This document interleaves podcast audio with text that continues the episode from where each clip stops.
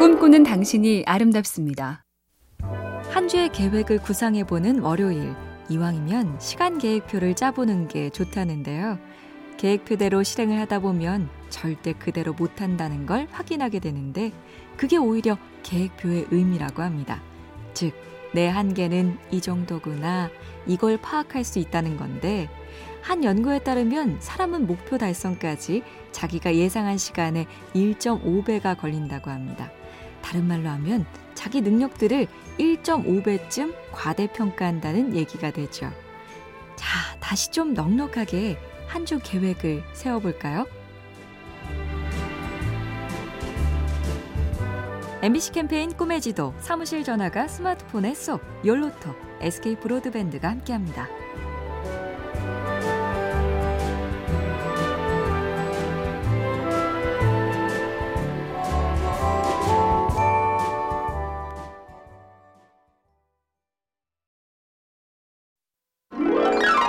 꿈꾸는 당신이 아름답습니다.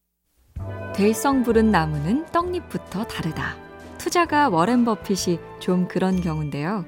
9살 때 주유소 쓰레기통에서 병뚜껑을 싹 가져다가 어떤 음료수가 가장 많이 팔리는지 분석했다죠. 그리고 재사용이 가능한 골프공을 주어서 동네 사람들에게 판 일화도 꽤 유명합니다. 이쯤 되면 몹시 돈이 급했거나 돈을 무지 밝히는 아인가 싶은데 그의 대답은 달랐죠. 부자가 되겠다는 생각은 없었고 그냥 조금씩 돈이 모이는 게 재미있었어요. 역시 또 재미네요. 재미를 느끼는 자 이길 수 없죠? MBC 캠페인 꿈의 지도 사무실 전화가 스마트폰에 쏙 열로톡 SK 브로드밴드가 함께합니다.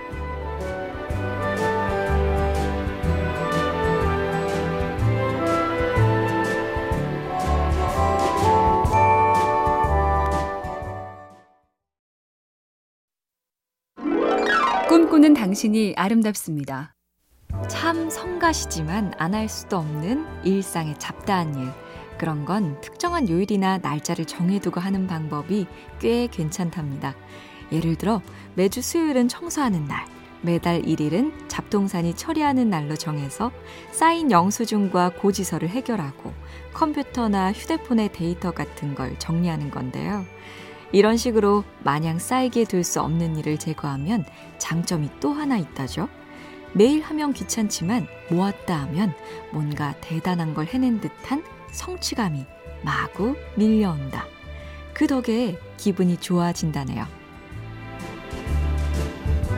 MBC 캠페인 꿈의 지도, 사무실 전화가 스마트폰에 쏙, 열로톡, SK 브로드밴드가 함께합니다.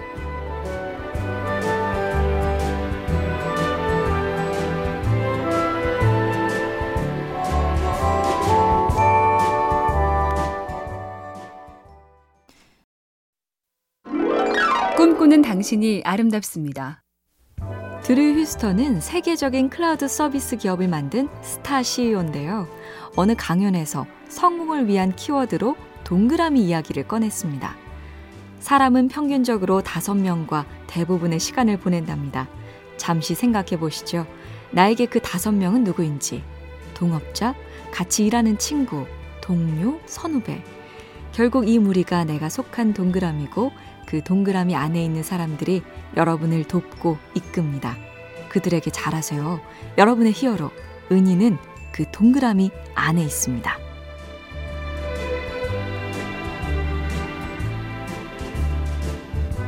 MBC 캠페인 꿈의 지도, 사무실 전화가 스마트폰에 쏙, 열로톡, SK 브로드밴드가 함께합니다.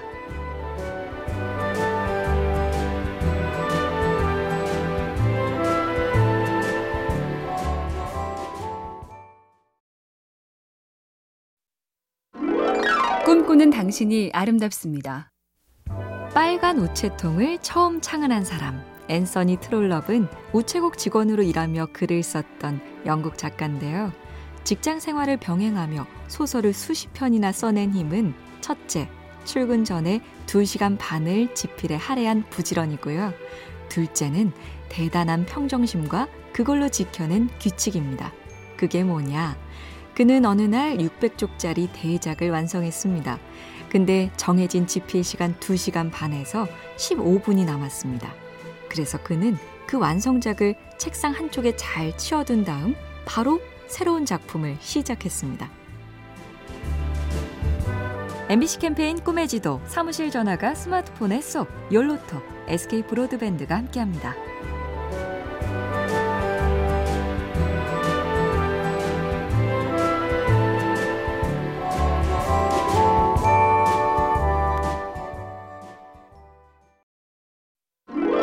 꿈꾸는 당신이 아름답습니다. 감정을 상하지 않으면서 담백하고 평등한 관계. 17세기 프랑스 작가 로슈푸코가 쓴 글에 요즘 사람들이 원하는 요점이 들어 있습니다. 만나고 만나지 않는데 어떤 구속도 있어선 안 된다. 함께 즐기고 함께 지루할 수도 있어야 한다. 이 사람은 나를 절대 언짢게 생각하지 않을 거야 라고 확신할 때 그때가 상대를 불쾌하게 만들 가능성이 제일 높다. 배려는 반드시 필요하지만 지나치면 비굴하게 보일 수 있다. 상대의 감정을 배려하면서도 내 감정을 소중히 한다는 걸 꼭 알게 하라. MBC 캠페인 꿈의 지도, 사무실 전화가 스마트폰에 쏙, 열로톡, SK 브로드밴드가 함께합니다.